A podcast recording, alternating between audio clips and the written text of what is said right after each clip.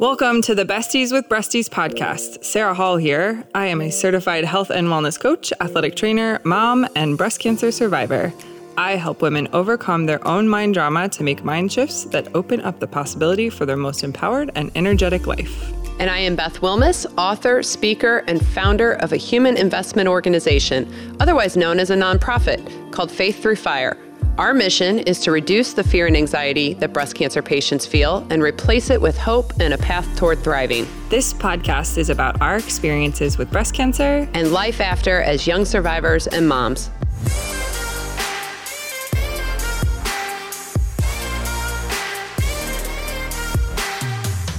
Hello. Hello. How are you? Tired.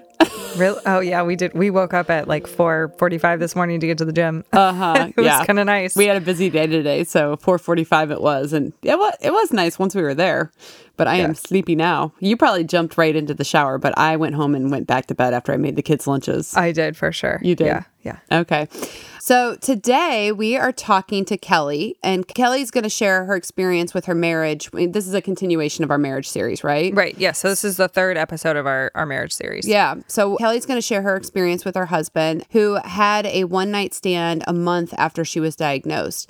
So Kelly didn't find this out until after she started chemo several months later, and they lived separately all throughout her treatment. And now they're currently in counseling and considering reconciling. So. Ooh, ooh. That's yeah. positive. Yeah. So we'll start with what her relationship was like prior to her cancer diagnosis. And then we're going to go into how it felt to find out that her husband kind of betrayed her during this life threatening illness. And maybe we'll finish on how Kelly and her husband are doing now and what she learned from this experience about her marriage and cancer. Perfect. But before we do that, let's jump to our first sponsor. We did it. We fought our way to survivorship. But for some of us, our story unfolds to include lymphedema.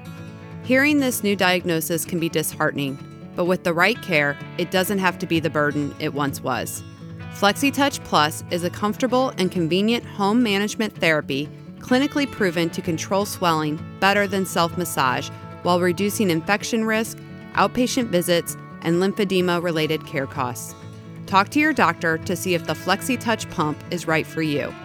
Learn more at tactilemedical.com. Hi, Kelly. Thank you so much for coming on and being willing to talk to us about your marriage and the impact that your husband's infidelity had on your marriage. How are you? Hi, I'm good. Thank you for having me. Of course, of course. Now, you okay, how long have you and your husband been married? So this is my second marriage. We married, we got married in 2016. It was a pretty quick kind of we dated for about a year this is actually both our second marriages. So we're both coming in with with kids from our first marriage, second marriage, blended family. Yeah, so, so 2016 we were married. And how old are your kids? All the kids? My daughter is 13, his son is 11, and his daughter is nine. Okay. So they're all about two years apart. Okay. That's my son and daughter are two years apart. So, which which I I like, but can get overwhelming if you have multiples. Mm-hmm. Yeah. so how yes. was how was it blending your families? Was it stressful or did it seem fairly easy? You know, it was challenging at times. Unfortunately, because we only have his children every other weekend, mm-hmm. you know, that cuts our time together at, to create a bond, you know, down. And so it took a longer time for us to really bond as a family unit because of the visitation order. So sure. But overall, I mean, I think I feel like looking back during that time, it went well considerably. You know, I've, there were some bumps here and there, but overall, it went really well. The kids are so bonded now, and you know that I love seeing that. So you guys met in 2016, and then just to give a little context of time, when were you diagnosed? I was diagnosed in August of 2020. 2020. Okay, so there's a few years. So tell us about what your marriage and life was like from 2016 to 2020 when you were diagnosed. So, you know, there, there was another big thing going on in our lives. My dad was diagnosed with Lewy body dementia in 2016. Mm. And so, starting our marriage off, we already had stressors that were put on our marriage. And I became one of my dad's full-time caregivers uh, Mm. for four years so you know we caregiving people i don't know that people really understand what that's like to be Mhm. a full-time caregiver to somebody with a, a disease like that is that can you can you kind of explain like what that period of your life looked like like take caring for your dad and and trying to also maintain your life. marriage and your Mhm. kids i mean what was that like being his caregiver it was extremely difficult it was it put a lot of stress i think on on our relationship on our marriage because i mean from the get-go we you know i was deal we were as soon as we were married i was de- i was my dad's caregiver. And so and then with dementia you know it's a progressive disease. Mhm. it just got worse and worse which meant more time not at home more time not with my husband not with my children and with dealing with care, caring for my father. And it became at one point where i was actually at my parents house more than i was at my own Mhm. but that was for a, a long period of time you know s- probably a good six months Mhm. when that was happening and so when you have that it does definitely put a stressor and an impact onto your marriage you know and on your relationship Yeah. We had our husbands on two episodes ago and what they kind of said was that it felt a little lonely to to be to be that other side. So do you do you feel like now looking back on that time do you feel like your husband probably kind of had that similar feeling even before you were diagnosed?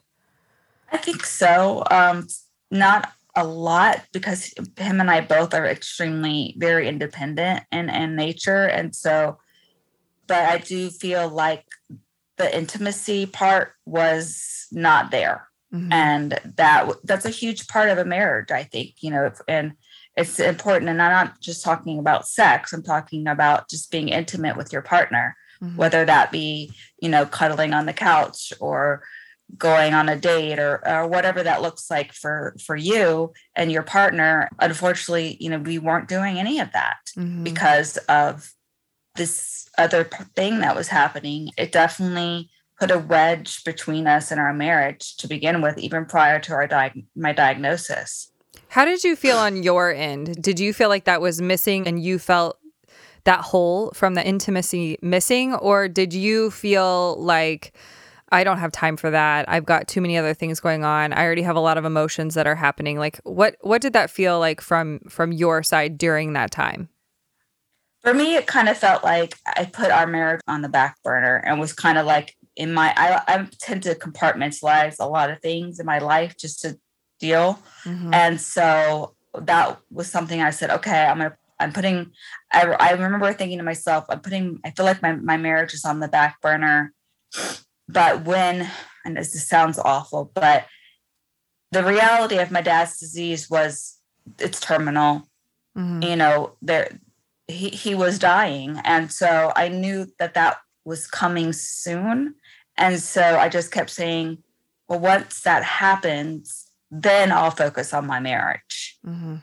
And so I do take responsibility in a sense of what happened between my husband and I, because, you know, I did put our marriage on the back burner on my end. Mhm. I feel like that's Yeah. such a universal feeling, though. Especially you. T- I mean, I think that's where you maybe we're heading, Sarah. It's like because we when we talk to our husbands, you know, I said I believe that men feel close to their wives through intimacy. Now you said it's not always sex, but sex is a big part of how men feel close to their wives. Yes. But I feel like women, and I'm speaking for myself, and it sounds like you felt the same way. When we're under an immense amount of stress, it's easy to put sex and to intimacy on the back burner because it just feels like another obligation sometimes. Mm-hmm. And so instead of looking at it as a way to bond and as a way to maintain the relationship and as a stress reliever, I It think seems like a, sh- a like a stress additional- giver, a an, stress- additional an additional stress. Yeah, yeah, and I I think all women do that to Yeah. some degree. I think that's like I, do you guys agree? yeah. Oh, I Agree. hundred percent. Yeah. And I, I think that's where, yeah, there's that tension there, right? Between what your husband's needs are and what your needs are. And Yeah.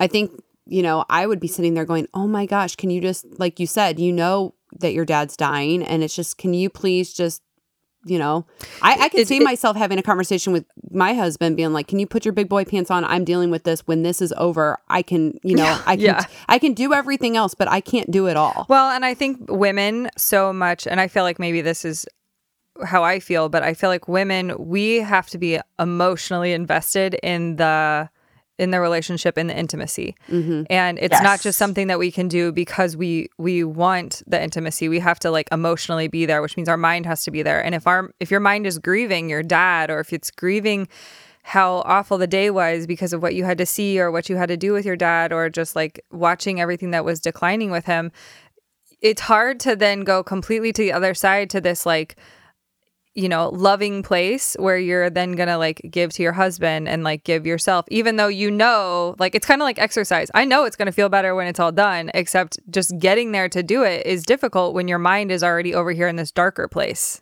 Yeah. Yeah. I agree. Absolutely. I agree. And that's Absolutely. that's a skill, right? Like Yeah. like everything else in life, learning how to navigate that and and basically, you know, figure out how that works to where both Mm-hmm. of you are happy. That's a skill that takes time and when you're in stressful situations, you don't you know, you're not really going to school to learn that. So right for sure I think that's super interesting.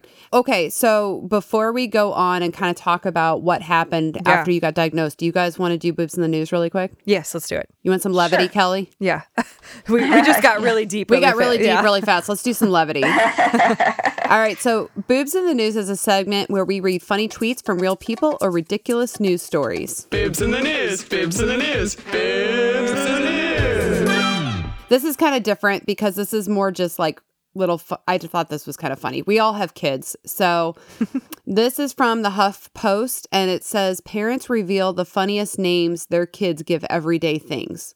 So, the first one, for example, is somebody's kids call uh, detergent laundry sauce. That's funny That's funny, right? i'm on Um, the sauce My son calls grated parmesan. Parmes- Hello. parmesan There you go. My son calls grated Parmesan cheese spaghetti sprinkles. oh yeah we call it Aw, sprinkled we that's call it cute. sprinkled cheese too Do you? uh, when my son was seven, he asked me, Why do I always see signs that say penny saliva everywhere? I had no idea what he was talking about until he pointed one out to me. We live in Pennsylvania. that's funny Penny saliva. penny saliva That is funny. Okay, let's see here. I'll never see pin. I'll never see that Yeah, word right. again the same. Right, You know? exactly. My daughter calls the Statue of Liberty the Queen of Starbucks. nice All right, let's see. They need to put a Starbucks in the Statue of Liberty now. yeah I mean, that just makes oh sense. for sure They should. It's everywhere else. Maybe they do. I don't know. Yeah. I've never been in the Statue of Liberty. Same And then let's see. I'm trying to keep this PG because some of these are really funny, but they're like cussing. okay, my son calls a plunger a dookie puncher. we'll, we'll end on that. Oh, that's okay. We'll, we'll end on that one. yeah Typical boys. typical All right, there's your boobs in the news. Uh, Bibs in the news, bibs in the news, bibs in the news. So we're back. I want to hear before we talk about what life was like in your marriage or after you you were diagnosed, knowing that you kind of had all these stressors leading up to your diagnosis. What was it like finding out when you were diagnosed? Like how how did that land in your marriage and your relationship with your kids, with yourself? It was extremely surreal, you know, because my dad at that point was end of life. Mm. Hospice had been brought in. So then we get this other huge, you know, thing that comes in and I really didn't it it was it was it was like a I wasn't even it was this wasn't my life you know i was Mhm. living somebody else's life that's how it felt I, I didn't feel like it was real Yeah. you get that how could this happen to me why me you know what Mhm. this timing you know it, you know all of those questions all of those things that that cross your mind and and i think i was just numb for a while for a while there to be Mhm. honest Yeah. That's a lot of trauma in a very short period of time. Yeah. it was it Yeah. really was Yeah. So you get this news, and what was your official diagnosis? Like, I, obviously breast cancer, but did they? What stage were you? What treatment was? What was your treatment plan? So I was ERPR positive, HER2 negative, IDC stage three Okay. due to the size six centimeters with an additional six centimeters of DCIS. And it had metastasized to one of my lymph nodes. Okay. So, So you're going to have to do the whole shebang. whole shebang. Whole Okay. shebang. All right. And how did your husband respond to the news? I mean, we know we know very well that feeling of numbness, that surreal, you know, Check you- out. Yep, that check out mentally when you get that news from our side. How did your husband respond to your diagnosis? You know, he he didn't seem to really respond much at all. To be, Hmm. I, I I didn't feel like he did. You know, like I felt like he was very stoic and just kind of matter of fact. And maybe that's just his personality. He works at NASA, so who knows? You know, he's IT and he's just he's not an emotional person. So he's just kind of was it was almost like it didn't happen. And I mm. kind of felt like that with a lot of my family at that time mm. because of everything that we were dealing with with my dad. Yeah. Mm. So there wasn't a lot of emphasis put on my diagnosis when it was hap- when it happened. So at how- least not from uh, from other people. Now for me, yes, because it was it was me. I, Yeah. It was you know I was the one that had cancer. How did that feel to know that your family was kind of like, well, we'll we'll think about your diagnosis and everything you're going through, but right now we're dealing with dad. Like how did that feel for you? It felt very lonely. Mm. And so I was fortunate enough that when I was actually diagnosed, like when they told me, there was a nurse navigator in the room and she directed me to a local support group. Mm. So I immediately, as soon as possible, was got involved with that. Yeah. You knew that you needed that support and you went ahead and you pursued it. That's that's really interesting Yes. that even in that state that you were in that you knew enough to know that you better you better get with some mm-hmm. some people that can support you in this. Yeah. And- yes, because I couldn't I couldn't expect my mom and my sister who were dealing with my, everything with my dad too. I couldn't expect them to just stop that and, and focus on me, you know. And so it, it's my responsibility. I felt to to do that for myself. Yeah. Wow, that's Interesting. that's very heavy. Yeah. That's a lot. And it's not, but you know, like we were talking offline before we started down this, um, before we kind of went live with this. It's it's amazing, and we talk about it all the time that cancer doesn't exist in a vacuum. And I think that to the outside world who hasn't experienced cancer yet, that that's the thing that gets missed is that mm-hmm. it's not just a cancer diagnosis. We have lives outside of, you know, we had lives that were going along before cancer, and so people really aren't thinking about just like your dad how that is affecting the entire family and mm-hmm. how that contributes to marriage and i mean the tentacles of cancer are so far reaching Yeah, for sure. you know Absolutely. there's just Yeah. so much going on in our lives and it's not just one thing Yeah. Yeah. No. We're going to get into the hard part here. You told me that we connected and you were kind of sharing your story. And you told me that mm-hmm. your husband had a one night stand one month after you were diagnosed with breast cancer. How did you find out about this? How did you find out? Did he tell you? So, yes, he told me. I don't think he would have told me, but he ended up getting syphilis. Oh.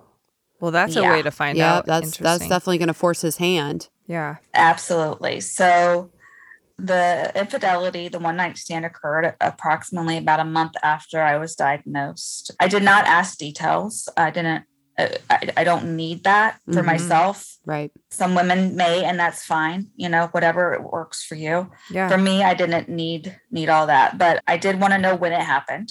Mhm. So he did divulge that information. And then And yeah, where were you in the treatment process when this happened? Like what was going on with you treatment wise at this point? when he had the one night stand, I hadn't really even started any treatment. I I had been diagnosed in August and then I was scheduled for my double mastectomy for November 5th. Hmm. What he told me as far as it, it happened like at like in September at some point in September. Mhm. So I was really at that point, I think I was just my dad was so bad. And then I was going from doctor to doctor to doctor, you know, doing all the tests that they Mhm. require prior to.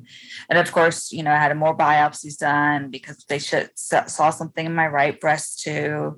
And so they had to do that. And, you know, it was just constant doctor's appointments, constant, constant, constant. And then, then my dad passed away October 31st Mm.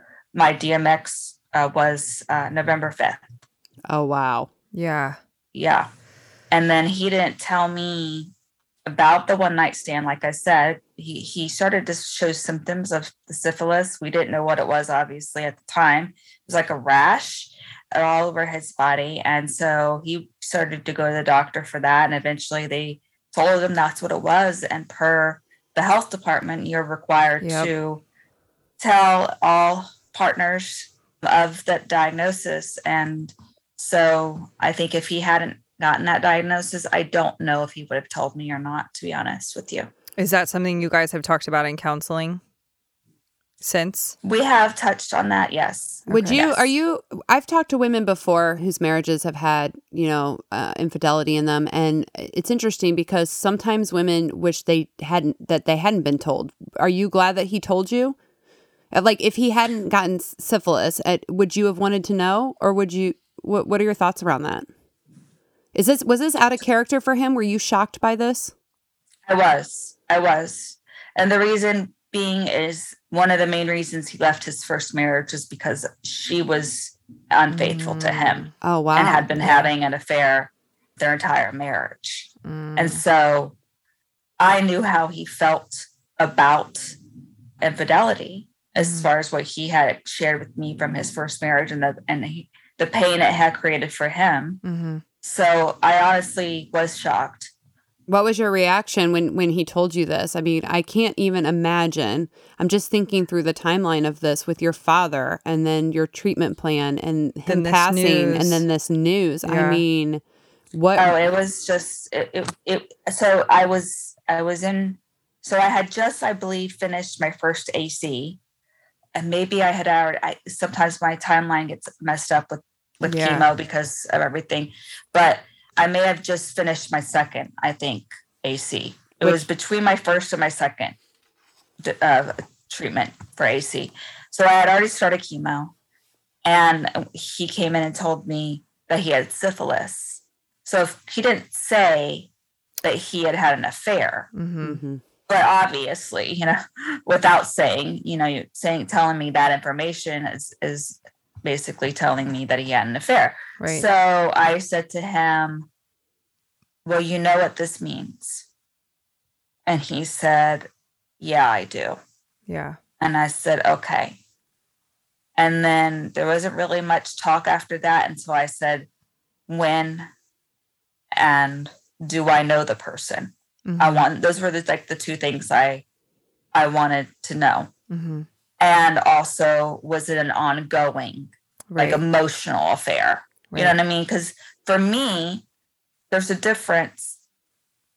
There would have been a difference if it was an emotional affair too Mhm. if it was something that had been going on for a period of time, there was an emotional connection, you know what I mean? That would have really made my decisions different than what they have been. Mhm. So he did give me some of that information. Like I said, I did not want to know all of the details, especially at that time, because I was really just trying to focus on myself and getting through chemo. Yeah. and, but So at that situation, at that point, you were kind of like, you need to step away, and we're gonna just basically separate, right? yes, Okay. yes. And how did the kids take all of this? Did they know what was going on? Did you guys kind of keep it on the DL? How did that all work? we kind of kept a little bit on the DL. I mean, they, my daughter knew and, and knows all of the details his because his she's older. Plus, she was at the house when he told me, so she experienced that situation a little bit. I couldn't protect her from all of that. His kids were not there at the time, so but we didn't divulge, you know, details. It was just we're dealing with something this is what needs to happen for us right now. We're going to separate. That doesn't mean we're going to divorce. It just means that we're separating for now. You know, the whole speech that you gave your kids about, you know, we love you. It's not your fault. And, Mhm. you know, we're still to, the kids really are bonded. And so it was really hard for them. I think that was the hardest part for them, to be honest, was just their fear of not being able to be with each other Mhm. as siblings. And so I made it clear to them that we would make sure, even through my treatment, I touched base with their mom and said, Hey, I want to make sure that the kids continue to have time together because that was important to them. Yeah. What's important to them is important to me. And did your husband feel the same way? Was he interested in protecting the kids? Did he show? I'm curious. You know, you guys were separated, and I want to get to this in a minute because you guys are in therapy now, and I'm interested in that. But was he very remorseful? I mean, could you tell? Did this impact him emotionally? Was he devastated by his decision? How did he Absolutely. respond? He was. Mm-hmm. He was extremely devastated by this situation and everything and all of his decisions. This this decision, he he was a he. I yeah, it was bad. And how did that make you feel seeing that he was so distraught about the decision? Because I I tend to feel the way that you do, Kelly. My husband and I have talked about it multiple times because we all have those friends that said, "Oh, if if my wife or husband stepped out, I'd be gone." Like mm-hmm. end of story, the marriage is over. And I was I used to feel that way when I was younger, but as I've gotten older and I've built my life with my husband and we've had children together, I I would not say that necessarily today. You know, I, and I want to say this really fast because I feel like I feel like this is what I'm hearing and maybe the perspective I'm hearing. I uh, Kelly, like I eh, I know. I, I mean I don't know but I I can tell that like the whole situation just like came to a head and everything landed all at once but you already recognized and you said that like you were you had already kind of pulled away and were putting so much focus and the intimacy was gone even before you came to the diagnosis and this happened so what i hear is that there is like not necessarily understanding like there's i don't think you can ever like you can work to forgive but there's understanding that the emotional piece of it and the intimacy was gone. And so this was just the reaction that happened from it right? And so that's what the therapy Well, that's that's leads what I was going to. say is that when you've you know committed to somebody and you know and they they do something that's out of character that they're devastated by Mm-hmm. and it's not a you know they're not chronically you know cheating on you and and you do have a lot of other stressors now as a more mature person i look at that and say i wouldn't just throw my marriage out the Right. window yeah yeah because of this one indiscretion. It would be very, very, very difficult. And I'm not, I mean, we respect women's decisions, whether they stay or they go. and every situation is different Very different. yeah Yes. But Yeah. I, I think I, I'm really, that was part of why your story really interested me because I, I thought it was, it was kind of amazing that you, that you recognized your side of this story and his side of the story mm-hmm. and you wanted to put the work in. put the work in to at Yeah. least you know try to see where if you guys can can get back on track. Yeah. So you guys are in therapy now together. How's that going? What does that look like it's going well. We we tried to go every other week, and we're seeing somebody that was recommended by my personal therapist. But of course, uh, uh, also, so uh, let me give a little bit of backstory before we get to the marriage counseling, because there was a period of time where I was shut off from him completely. Like I had to shut all communication mm-hmm. And that that lasted a good probably two to three months where we really didn't communicate. And if we did it was not productive. It was not good. And then when things kind of started to calm down i finished ac and i was able to kind of get myself into a better place emotionally mentally and even physically with the treatment. Then i was able to really say, okay, Kelly, what are we going to do here? What's the next step? So that's when I reached out the olive branch and where I said, hey, you know, let's talk about this. i'm curious what got you do you think it was like kind of stepping back and cutting off that communication for two months was that what helped you regroup or was there something like externally like the support group that you were in or your therapist? like your therapist? Like what helped you get to that place where you're like okay i can i can let down some of the anger. Maybe i can find some forgiveness in my heart. Like a- and i am willing to like like you said put that olive branch out there but what helped you? It it was just it wasn't the support group. It wasn't my ther it wasn't any outside influence. It was just myself, Okay. uh, reflecting. You know, I was in bed a lot, you know, with chemo. And so I had a lot of time to think, you know, I, I, I- just, once the anger subsided, I started to miss him, you know, Mm. I started to miss my partner. And I'm sorry, I'm to get emotional. It's okay. It's all right. it's just that companionship, you know. And like you all were talking about earlier, people make mistakes, you know. Mm-hmm. And I always try to treat people the way I would want to be treated, you know, mm-hmm. because that infidelity would be completely out of my character as well. But none of us are immune to the possibility of that occurring. And so I just, you know, just did a lot of soul searching, I guess. And realized that, you know, there was still so much to salvage Mm. in our marriage. You know, this was such was not a huge huge thing because like I said, it wasn't an emotional affair. So I could get past it. And I knew and once I realized that, once I realized, Kelly, you can get past this, then I then that's when I reached back out to him and said, let's work on this. But here are my boundaries. Here are my here this is this is what I need Mm-hmm. to be able to do this. I, I'm I'm really just I don't know. I'm kind of in, just in, in, in awe, in Yeah, awe of you yeah. because I think that what you're saying is powerful. I think it's beautiful. I think it's missing in today's world. Mm-hmm. This this ability to forgive, this ability to see beyond the hurt, to say, I think we can build this back and Mm-hmm. be stronger for it. But it's it's painful and it takes a lot of intentionality and a lot of work. And so I'm just really in awe of you. And I think that you're an incredibly resilient, strong person mm-hmm. and very brave for sharing your story. So I want to kind of wrap up with your advice for women that maybe find themselves in a similar situation. But before we do that, let's hear from our second sponsor.